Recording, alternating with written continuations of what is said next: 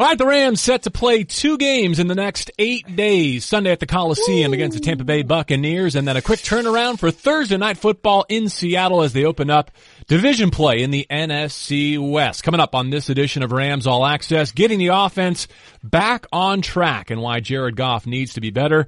But DeMarco, we have to start with the news of the week. What's that? Brandin Cooks and Cooper Kupp switched helmets in oh, Cleveland. God, that's disgusting. I and hate with you them, for that mouthpieces. Oh, why? Too. Why would you ever do that? I get it. I've been there. He's my teammate. He's my brother. I love him. I step in front of a moving train for him. But I think I stop at mouthpieces. I'm not stuffing your mouthpiece in my mouth. That's disgusting. So what do you mean you've been there before? That's happened to you. Can't find your helmet, grab someone else's by accident. You play a series with the wrong helmet. Is yes, that what you're saying? keyword by accident. You'll grab somebody else's helmet. This is back when your your mouthpieces were attached to your face mask, right? Back mm-hmm. in the mm-hmm. old days. So you grab the wrong helmet, you run out in the field, and you put it on, and you know something is not yours. but you got to play anyway. And the rule was you got to stick a mouthpiece in. Ah, God, you got to do it for one play, then run out and get your helmet. That's nasty. Wow. Good for them though. That came from uh, those players' respective Instagram stories. They had some fun with that. Both yeah. had tremendous weeks at Cleveland. And I'm looking at this as a cup half full situation, if you will. And by the way, happy birthday to Brandin Cooks this week. Yeah. But I see this as undefeated, comma, despite. You're 3-0 despite only scoring 30 points once so far committing five turnovers in three games, missing two makeable field goals in three weeks, traveling to the Eastern time zone twice in three weeks.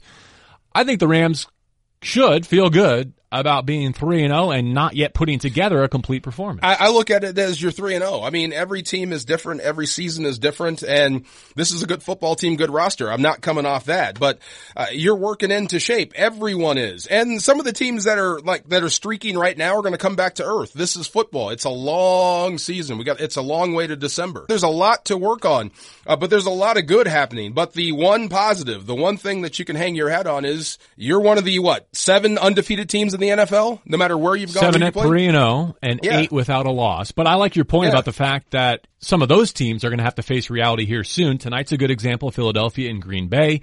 Uh, other games upcoming like Dallas, New Orleans. I mean, there's a lot of good that can happen for Rams fans this week, aside from the four quarters at the Coliseum. It's one of those someone's got to lose this week, and no matter who it is, it helps the Rams. No doubt. And if you don't figure out what your problems are, and that's the thing that gives me confidence because we do face the coach, or at least talk to him every Monday, uh, on air and off. He knows what the problems are, and he knows where he needs to improve. It's fun, and I'm not, you know, calling out names, but you've probably been there where it's a loss or a win, and you can see where the holes are, and that's the last thing we talk about. You know what I mean? Well, with this coach, it's different. We're yeah. going to dig into what's wrong with the offense right now and how Sean McVay is going to attack these six one fronts that have oh been given. Oh my God! Can I apologize? I apologize, JB. I tweeted about the six one and you did because we got the same tutorial from McVay, and all I got were tweets back or like link. Send me a link so I can see it. Well, it's not something you can see. It's something that he showed us mm. and talked about. He knows how to fix this. He knows where the issues are. But I'll, I'll, say this. This has been a great reminder, this chess match going on about why football is the greatest team sport and why it takes all 11 to have success on any individual play. And I'll yeah. get into some examples of that. But I will say it's not necessarily holistic in terms of the offense lacking. It's having one breakdown at one point of one play and not getting the result that puts you on schedule or ahead of schedule or allows you to put the football in the end zone when you're in the red zone. So individually and collectively, yes, it needs to get better, but to me, it doesn't feel like the Rams are as far away as it's looked at. No, times. absolutely not. The best illusionist, and I don't want to say magician because it's all an illusion, is David Blaine in my opinion. He always gets me to go, wow. Football ain't that hard. Belichick is just ahead of a lot of people because he's, he studies more than you. So mm-hmm. he's attacking weaknesses, not in scheme, of people you have. So when I say that Sean McVay already knows how to beat the 6-1. Can he do it with the guys he has is the question. Yeah. Yeah. That, that's the issue. So they're going to put stress where you might not know there's a problem. And I think that's the problem or been the issue of slowing down this offense. And then Tampa Bay, can the Bucs present the same look with the same challenges that some other teams the Rams have faced lately have been able to do with great success? Vita Vea and Ndamukong Suh, good defensive tackles. Uh, we'll get into those individual matchups a little bit later on in Rams All Access. check that VO too, that cardio with those big dudes. Absolutely. Making them run side to side. I love big strong dudes. Absolutely. Let's see if you can do it for four quarters. but uh, a little bit of research I've done this week that I think is pertinent to this particular game. The Bucs should be two and one. Turns out they're one and two. But I think you would agree the South, for whatever reason, is down, has not gotten off to a great start apart from the Saints, and the Bucs right now in their current structure do not look like a playoff team. No. Um, here's the funny thing. And thing. the reason I Yeah. say that is because that makes them a team that the Rams quote unquote should, Should beat. beat at home. Here's the thing. I was thinking about this in traffic on the way over. That's why I was late, Adam. Give me a funny look. If I could, if all things were equal, I think I'd rather have Case Keenum as my quarterback than Jameis Winston. And I know that makes people go, wow, really? Why? Because Because at least Case Keenum I know is going to run my offense and not run around in it. So I remember something Mike Martz said years ago when he was attacking Kurt Warner. This is before the hole in his career when he went to New York. Good football team. And he said this on the record. This team is being held hostage by its quarterback. I see the same thing out of Tampa. That's a pretty good football team top to bottom. with great weapons in the passing game. Excellent weapons that just is held hostage by Jameis Winston at times. Because he's going to give you one or two possessions per game. He's played 59 career Yeah. regular season games, 62 interceptions and 40 fumbles. Says a lot, right? Now he'll have streaks to where he's hot, everything looks great, and then you'll have stuff like this where it's eight incompletions in a row, plus a fumble, plus a pick, plus 12 men in the huddle, plus a delay. You know, all in one quarter, which puts you behind, you know, and you mm-hmm. can't dig that out. So that's tough to do week in and week out, man. That just gets to you as a, as a teammate. But here's my observation about the McVay era. Since the Rams have been up and running, since they've kind of recovered from their Jeff Fisher era doldrums, right? Yeah. You have to be a playoff team to beat them. Take out week Yeah. 17 when they had clinched and they played the 49ers at home with backups. Only one sub 500 team, Washington, early in that first year under McVay, has defeated the Rams. The other regular season losses, 9 and 7 Seattle, 13 and 3 at Minnesota, 13 and 3 Philadelphia, a team that won the Super Bowl, 13 and 3 at New Orleans, a team they took to the NFC Championship game, 12 and 4 Chicago, 9 and 7 Philadelphia. And, and my point is, on average, teams who have beaten McVay in the regular season have gone on to win 10.86 games in those seasons. You have to be good. You have to be playoff caliber to hang with the Rams. And this is a league that is designed so that you cannot take any week for granted. No doubt. There's not supposed to be an expression beat the teams you're supposed to beat. See, now I would rewind that. If you want to define what culture is, that's it right there. I'm comfortable in that. You saw the rings, and this is not showing off. Good teams think like that. To beat us, you're going to have to be great. We're not going to lose to just the also rans. This is why I laugh when I was in school. We didn't lose to Cal, we didn't lose to Oregon, we didn't lose to Oregon State, we didn't lose to teams that we should beat. We only- Especially not at home. Right. And if, if we did, it was a fluke and the next week we killed whatever team was on our schedule.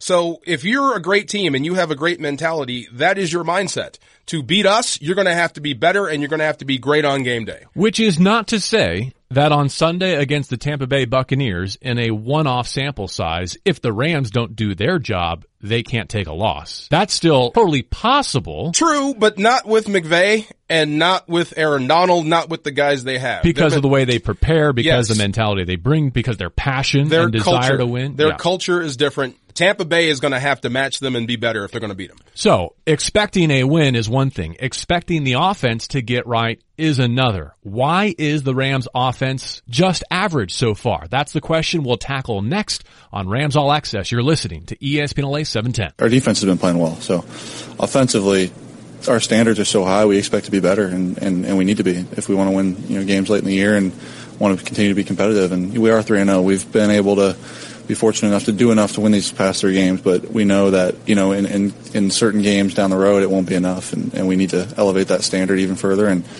and continue to, to be detailed and, and, and be sharp on offense. Rams quarterback Jared Goff in anticipation of week four at the Coliseum, the Tampa Bay Buccaneers coming in, a matchup against another former number one overall pick in Jameis Winston. How about this? Jared Goff 7 and 0 in the Sean McVay era against fellow number ones at quarterback after Wow. defeating Baker Mayfield. It's about to be eight.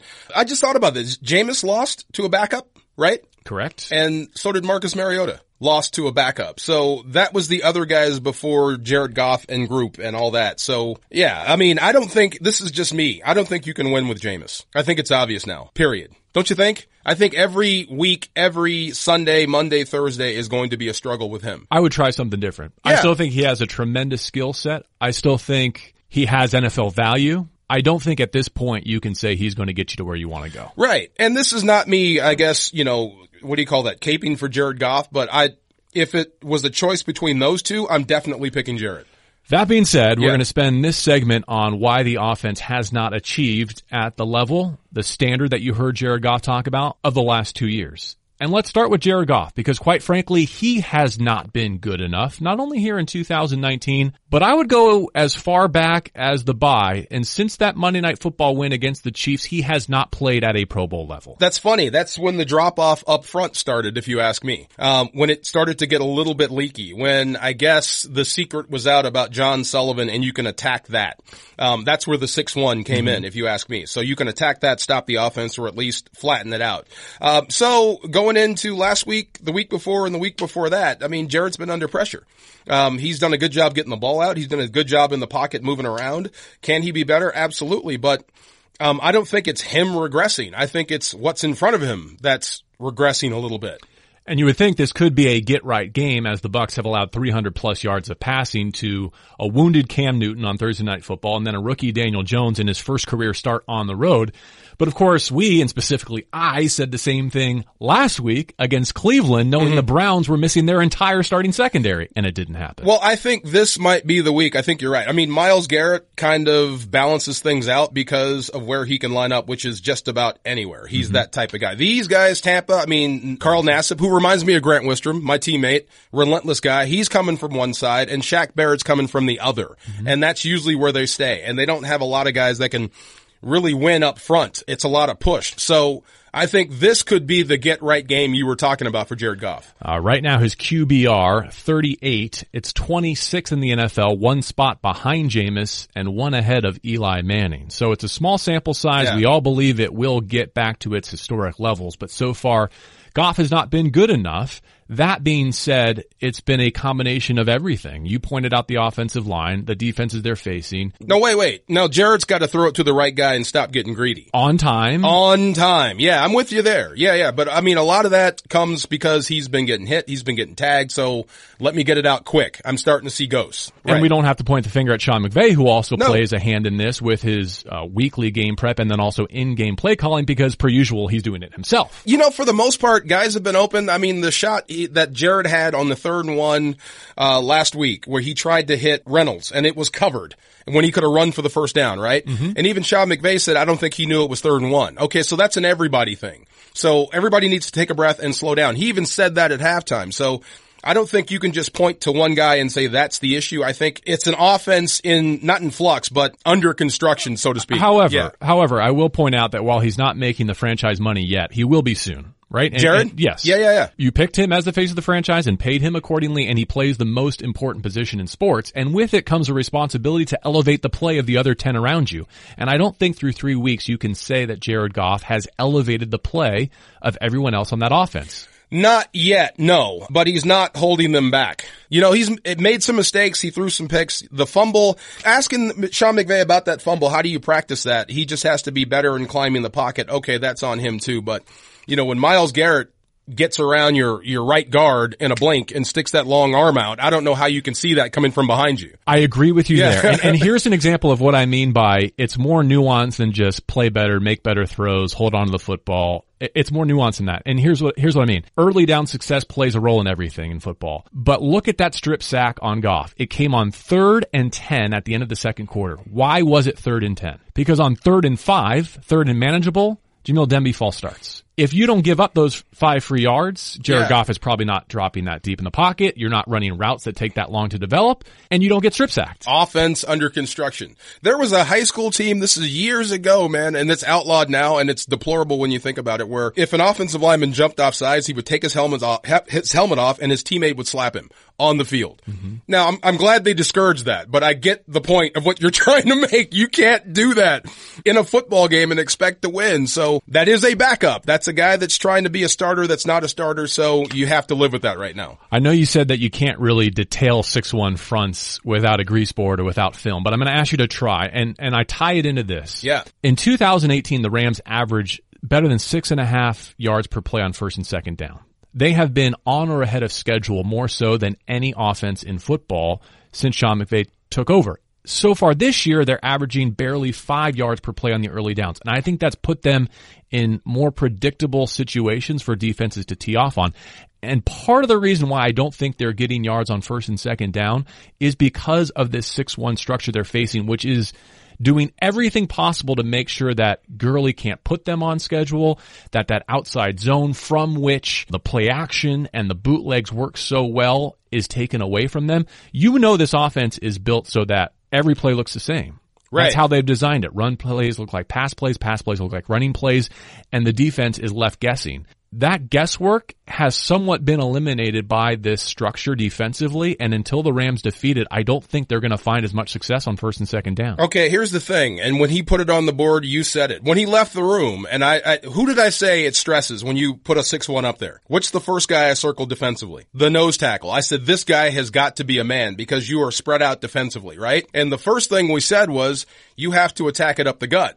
And I think you said, who would you like to attack up the gut with? In terms of running style? Running the football. We both said Malcolm Brown. If you want to beat a 6-1, and this is why I said I, Sean McVay already knows the remedy to this. You've got to run through it, up the gut. So if they're taking away the outside zone, don't run the outside zone. You have to have an inside runner. So either Todd turns into an inside runner or run Malcolm through it. How would that look in terms of optics, though, given the offseason narrative? I think that's the issue. That's the problem. That's where you bump into politics. But this is football. This is what I mean. At some point, he's going to get sick of hearing about a 6-1. Can I fortify the Yeah. case that you're making with, with this uh, inside the numbers, early inside the numbers here? Pro Football Focus says that Malcolm Brown has been the most difficult back to bring down on first contact this year. He's only been tackled on first contact 37% of his runs. No one else in the league is less than 50%. Why do you think that is? When they go 6-1 and you put Malcolm in, he goes, thank you. This is what I do. Bam, bam, bam. Five, six yards of carry. It opens everything up. Next on Rams All Access, they have thrived with their ability to rush four. Every time you talk defense with the Rams staff, rush four, rush four, rush four is the refrain. We'll ask DeMarco Farr, why is that so important? As we continue on ESPN LA 710. I think when you start talking about the Rams, you start with Aaron Donald and then Todd Gurley and all the rest of the players they have. But I think they have one of the best special teams units uh, in the last four or five since Bones has been there. They do a great job. So it's it's all three phases. It's going to be a great challenge and look forward to it. Bruce Arians in his first year as head coach in Tampa Bay, a familiar foe from the NFC West DeMarco Farr. No doubt. Uh, he's got a bunch of plug uglies up front. Pretty good offensive line. Um, now this is the problem with him as I see it. I, I think, I think Jameis Winston is better in 12 personnel when they have two tight ends on the field. And they've got good tight ends. They do, but I think they are better in 11. I do. I, when they get three receivers on the field, I think they're dynamic and they have guys that can hold up with a good pass rush or good, good pass blockers. But I think for Jameis, you have to go 12. That's the problem. That's the issue with them, right? Chris Godwin, Mike Evans, Breshad Perriman, those three targets at receiver in the passing game, and Evans specifically coming off a career performance, three receiving touchdowns last week, 190 receiving yards, and he absolutely took the soul of that Giants secondary. No doubt. And they're struggling bad. I mean, I think the Giants might be the worst secondary in the league, the worst pass defense in the league. So they got right on the Giants. Um, but when you go back and look, they're struggling as well. Without Mike Evans, I mean, they don't have much as long as Jameis Winston is back there slinging the football. One of our biggest questions coming into the year, could this defense become elite? Could they fulfill the promise that a lot of us saw going into 2018 with the roster they had constructed? Would Clay Matthews, would Eric Weddle be the final pieces to the puzzle? Early, but the returns are yes, they can. Absolutely. Uh, you know, look, Clay Matthews is smart. Um, you see his football background. His dad just went up in the Ring of Fame while he was there. I can't get over that. Your father is going up into the ring of fame in a game that you're playing. Mm-hmm. Can you think of anything cooler and than that? Well, and the way that he got out of the half and just happened to be able to run over to the stage and give a quick hug on his way back to the Rams sideline. You know how short NFL halftimes are kudos to him and the Rams for making that work. And thank you to the Packers for screwing that up. Thank you. thank you to, to the Cincinnati Bengals for screwing that up. We got Andrew Whitworth. So yes, to have a guy like that on your field that's just so dynamic that doesn't waste a step. Plus you got Dante Fowler in a contract year. With you're, Aaron Donald. That's you're, good. You're referencing the fact that Clay has already exceeded his sack total from all of last season in three games as a Ram.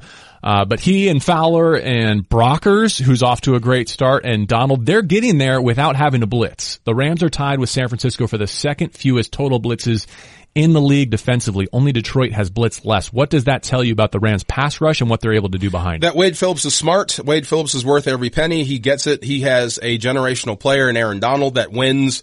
And I think the numbers, I saw somebody put that out there. He wins when he's single block 70% of the time. And I think that's low. Um, there are funny guys, uh, guys that, you take five pass rushes and they lose four, win one and get the sack. Aaron wins four out of five, you know, and doesn't get the sack, but he's the more dominant player. So you've I got a guy that can't be blocked and three other guys that know how to play off him. And it's all unselfish football. Like the receivers for this offense, all unselfish. This pass rush is unselfish. They don't care who gets the sack.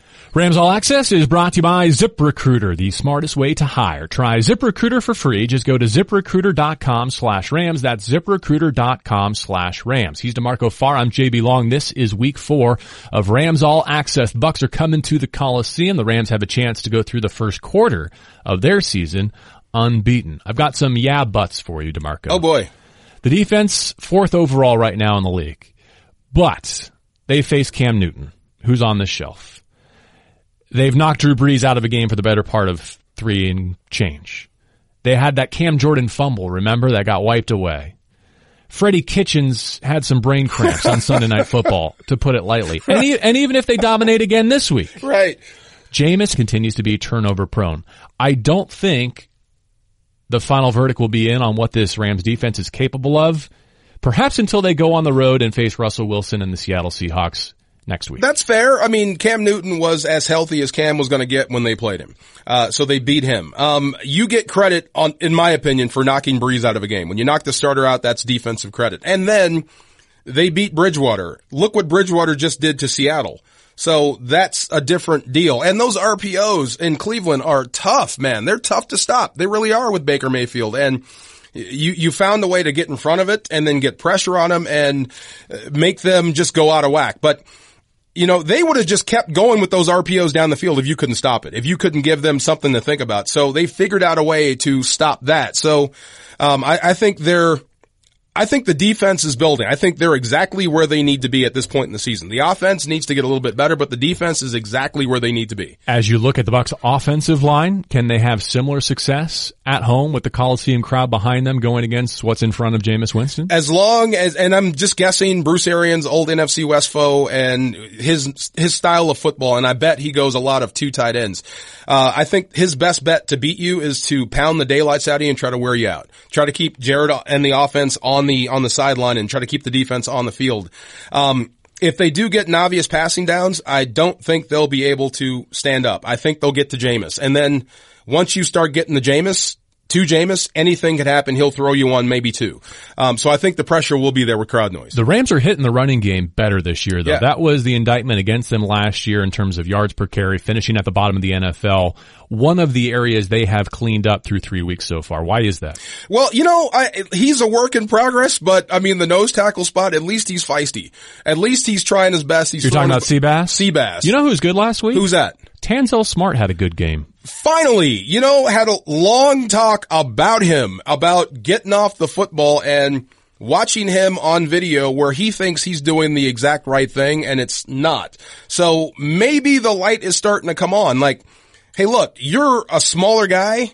It's better for you to fly off the football than just to sit and catch. So I think maybe he's going to turn the corner and be a serviceable guy. Is it a poignant week for you, for the Rams to be solid on the interior, knowing that Ndamukong Suh is across on the other sideline? Okay, been watching him a lot exclusively. He's feisty. I mean, he's knocking guys' hands down. He's shoving. He's being prototypical Ndamukong Suh, except he doesn't have the production. So this is what I'm saying. If he wants to get into one of those deals, if he wants to get himself thrown out, don't go with him. Let him do his deal. If he punches you in the face, so be it. Back off, get in the huddle. But I think he's feeling that way coming into Sunday. I think, especially if the defense gets better without him. You know what I'm saying? I do. Yeah. And and in some way, does the uh, inspired performance of Michael Brockers early in this season tie into that? Like, has is he refreshed by the role he's playing once again? Uh, you know, sometimes it's uh, what do you call that? Addition by subtraction. Well, that, yeah, I mean, you, you don't you have you went you went at it more directly than yeah. I, I, was trying the more oblique approach. You don't have like, the you don't have the ego in the room. He seems yeah. to Brocker seems to be better without Suh. I guess is what I'm driving at. Fair enough. I, I think a lot of people could be. I mean, that was that's a tough deal, and Ndamukong Suh is he's he's a he's a team unto himself. You know what I mean? So I mean, you'd love to have him, but does he help chemistry wise? Probably not. More on Suh and his return to the Coliseum next in four down territory. You're listening to a week four edition of Rams All Access on ESPN LA 710. Welcome back to Rams All Access and time for four down territory, our weekly trip inside opponent's territory. And our guest this week is the sports director from Fox 13 in Tampa Bay. He's also my brother-in-law, Scott Smith. Good evening. How are you? A lot of pressure with that introduction, especially to make sure I keep the family together with this segment. Well, they they understand that uh, any of your flaws are related to mine, so they're very forgiving. Our audience here. Uh, the Bucs are experiencing some flaws right now after a home yeah. loss against a rookie quarterback making his first start and the New York Giants. What's the state of the franchise coming off that defeat to fall to one and two? I, I don't think they have any other option except just to move forward. It was a gut wrenching loss. Uh, that loss to the Giants, they thought they had it won. They had moved uh, down into within field goal range. Obviously, a, a makeable kick. But what this does, it kind of draws back on all the past nightmares that this team has had when it comes to the kicking situation. They thought they kind of had that figured out with Matt Gay. Uh, the rookie out of Utah has, was stellar throughout the preseason and er, even early in the first two games of the year. But man, that that missed kick it kind of shatters things, and this team has kind of gone through so many kickers over the last few years that I think there is a concern that, man, is he the guy? Scott Smith from Fox 13 in Tampa Bay is our guest on Four Down Territory. It was seen as a make or break year for Jameis Winston with Bruce Arians, the quarterback whisperer, at his side. Is he making it or breaking it so far in 2019? It's not looking great so far. Uh, yeah, last week was a, a good statistical performance. He does have an interception, uh, just a typical Jameis Winston type interception late in that game that didn't approve, didn't prove to be too costly.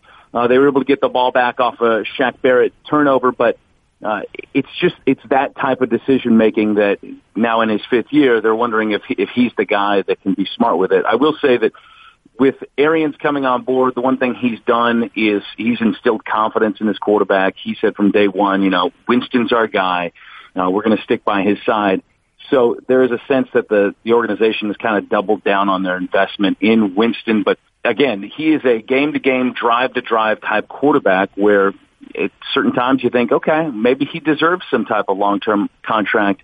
And then other times you think, you know, maybe it's just time to, to move along. When Scott is not covering the Bucs for work, he is a lifelong Detroit Lions fan. So he goes way back with Ndamukong Suh, who is now wrapping up his career in Tampa Bay. How has the former Ram started with the Bucs? He's kept his head down, stayed quiet, been a good locker room guy. Uh, I think he's paired well with Vita Vea, the young defensive tackle. Uh, you know, I say that, but last week it, they did a, a costly move in the inside that led to a go-ahead touchdown by Daniel Jones of the Giants.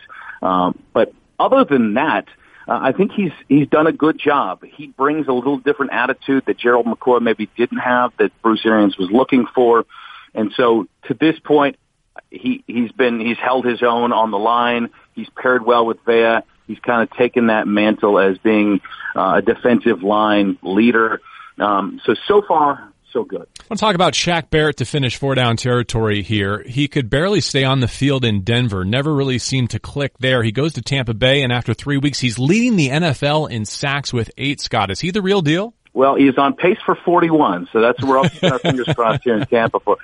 No, he's definitely benefiting from the Todd Bowles defense, and that they've yet to bring another guy to chip him on the edge. So he's been in these one-on-one matchups. He says that you know he's learned from his time in Denver, uh, and part of it was health, but part of it was he's learned from some of the best to do it in Von Miller Demarcus Ware. So he feels like he's added to his tool belt over over the years, and now he's able to actually show it off.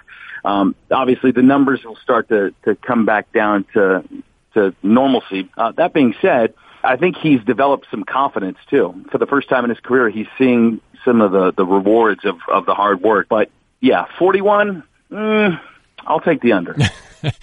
well, Scott, bummed you won't be here this weekend, but can't wait to see what you bring me for Christmas in Los Angeles. Again, we're talking a half-eaten Cuban sandwich from Tampa Bay. I'm bringing it and uh, we'll see how how well it holds. Perfect. All right. Have a great weekend, Scott. You too. Rams All Access is brought to you by ZipRecruiter, the smartest way to hire. Try ZipRecruiter for free. Just go to ZipRecruiter.com slash Rams. That's ZipRecruiter.com slash Rams. We continue with DeMarco Farr. I'm JB Long, and this is your Week Four edition of Rams All Access. Hope you'll join us at the Coliseum Sunday for a showdown with the Bucs.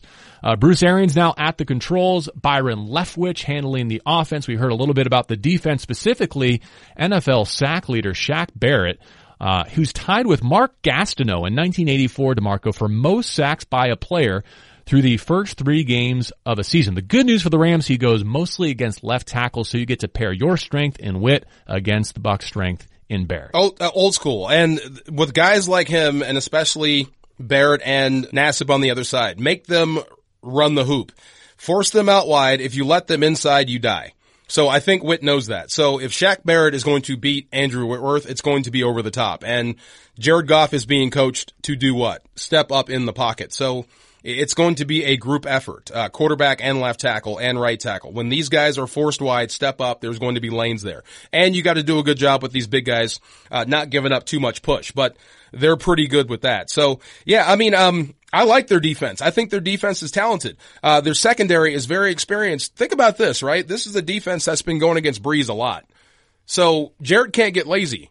And Matt Ryan. And Matt Ryan. You can't get lazy with the football or stare people down. They will pick you and go, especially at linebacker. Devin White is as fast as they come and Lavonte David hasn't missed a play in eight years. You know what I mean? Mm-hmm. So you got to be letter perfect. Uh, but if you keep them on the field, if you let Sean McVay do his thing, stay on schedule, you can manipulate them just like you do most defenses. Uh, Jared's numbers so far this season, his interception rate way up. He's got three picks, three fumbles already, touchdown rate down. But this feels like the opportunity to get right before you have the quick turn for a road game at Seattle, your first NFC West test? I think you have to run it. Um, Todd Gurley, I, I, he's the first guy that we need to talk about because when we talk about the 6-1, it's, it's designed to stop you. So if there is one scheme or one defense I can call to take one player away, then what good are you? So you're going to have to adjust to what you're seeing and you're going to have to force that defense into changing and that helps everything out. Speaking of the West, there's only one game this week featuring featuring uh, division foes. Seattle at Arizona because San Francisco has the bye. We'll go around the division in our final segment plus some inside the numbers. But DeMarco, I'm going to veer left here into JoJo Natson. And what I mean is he was my guest on Rams Revealed this week, a podcast you can find wherever you get your podcasts, including Spotify, SoundCloud, and Apple. But I asked him who is the fastest Ram. JoJo's five foot seven, 145 pounds on a good day. Uh, here was his answer. Here's the punt returner for the Ram. All right. So who is the fastest Ram? That's a good question. That's a real good question. We got some guys that's, we got some guys that's rolling. You know, I like, I like myself too, but you know, that'll be a good, that'll be a good race. If you were to select the top three or the top five, who would you want to line up against to figure that out once and for all? I'm gonna go with the top three. I'll say Brandin Cooks, Robert Woods, and for the last person, we'll go with me for the three spot. All right. And then, yeah, we'll go with me for the And if you get spot. a good start, if you come out of the Oh, blocks yeah. fast, you Oh, like yeah. your chances Yeah, of, most of, definitely. of finishing that one. Most definitely. I asked him what the best part about being Yeah. five seven was. I was thinking he'd say something like, you know, any airplane seat is a good airplane seat, something like First that. thing I thought, yeah. He says, no, those coming down on punt return to try and tackle me, they don't want to bend at the knees and the waist and get down and try and hit somebody who's such a small target. No. So that's his competitive advantage. I'm aiming for your shoestrings against him. Um, fastest guys. Uh, in, uh, being pursued, I'll go Cooper Kupp. 10 yard sprint, Aaron Donald. Come on. I'm 10 yard sprint, you're not going to beat him. Anybody on that football team. From from one to ten, you're not going to beat him. Did you see him track down Nick Chubb from the backside of a running play? Dude, he's amazing. I mean, yeah. that was about a 10 yard sprint coming off of a right guard and he got there in a hurry. Hundred, I may take, I may take Todd Gurley. You're not Long wrong. Strider, yeah. Uh, this week's Rams All Access poll question is on the other side. Which NFC team do you consider the greatest challenger to the Rams in 2019? Your answers and ours on ESPN LA 710 after this. Let's finish this week four edition of Rams All Access DeMarco Farr and JB Long with our Rams All Access poll question. Which NFC opponent do you consider the greatest challenger to the Rams in 2019? An overwhelming 57% of the vote went to the Cowboys. Packers were next with 22% undefeated and playing Thursday night football as we speak. 16% say still the Saints, despite losing Drew Brees for a period of time and coming off that road win in Seattle. 5% with the undefeated division rival, the 49ers. DeMarco, a couple good write-ins. One, themselves. a good one. Another low key, the Vikings. I don't know if we could stop Dalvin Cook and their defense is pretty good. I tend to think of this question more in the context of where would you not want to play in January? You know, my, my first answer is the next one you play, but going to Minnesota's rough. Real rough. That, that place is loud. At loud. least it's indoors. Yeah. When they score, it looks like a casino in there. I think that's in the New Orleans category in terms of climate controlled, but Yeah. loud. And Going then, to New Orleans is tough too. Yeah, we've seen that. and then there's another category which is the frozen tundra of Lambeau Field. And I don't think any of us have an interest in playing there in late January. You know, I just because of Jared and playing in the cold, no. But yeah, that that would be a place to avoid. In Dallas, that would be the most hyped game of the century. That yes, but yeah. intimidating environment relative to the others. No, I mean, I like playing in Dallas. It's fun. That stadium is cool, but yeah, it's it doesn't have the same bite that New Orleans has. Or even but it's Seattle, fun playing there. or even Seattle for that matter. or even Seattle. But I mean, when you face Dallas, especially in that situation, you know the whole world comes to see it. It invites its own sort of pressure. If the Rams can win, this is one of those weeks that has a chance to leave you feeling much better about all of the Rams playoffs possibilities. And what I mean by that is first division game in the West, Seattle, Arizona. Win or lose, either way, you're going to rule the Cardinals out of the equation, which some already have, or maybe Seattle takes back-to-back losses. Eagles Packers playing right now. That's another big NFC loss for one of the contenders we perceive preseason. Cowboys Saints, that's a big one. Vikings Bears. Maybe even get the Chiefs to knock off the Lions to knock them down to size, get them their first loss. My point is there's a lot of coin flip games that no matter who wins, the team that loses looks good for the Rams. And if you beat Tampa, you have to take care of your own business. Yeah, you don't want to be licking your own wounds. but Makes sense. Yeah, I mean that's that's good. I mean, you know, when you start thinking macro like that, that's always great in this great horse race of you know playoff contention. But the first thing you have to do is take care of Tampa. These are the great weeks where you get a chance to get a jump on the competition in the NFC. So all you have to do is take care of your business, and the rest will take care of itself. Take a closer look at that Seahawks Cardinals contest in just a moment, but a reminder that Rams All Access is brought to you by ZipRecruiter, the smartest way to hire. Try ZipRecruiter for free. Just go to ziprecruiter.com slash rams. That's ziprecruiter.com slash rams. This nugget courtesy of Andrew Siciliano and knowing Andrew as we do, uh, it hits home for him. Here's what I mean. Russell Wilson and Kyler Murray, the first NFL matchup of quarterbacks under six feet tall in 49 years. Really? Wait a minute. How tall is Case? Didn't Case and Russell go at it once or twice? I think Case on paper might officially be six feet. That's Okay. probably why. That's right. probably why. But you know Andrew as I do. Right, No, no coincidence that he found that nugget, right? I love it. The short quarterbacks. Absolutely. Seahawks 5-0 and 1 against the Cardinals at what is now State Farm Stadium in their last six. Their last loss in the state of Arizona, week one of 2012. That was Russell Wilson's first career start. Do you give Kyler Murray any chance? He's attempted the most passes through his first three career games since the merger. I, I give him a chance, uh, but Russell Wilson is the more experienced guy.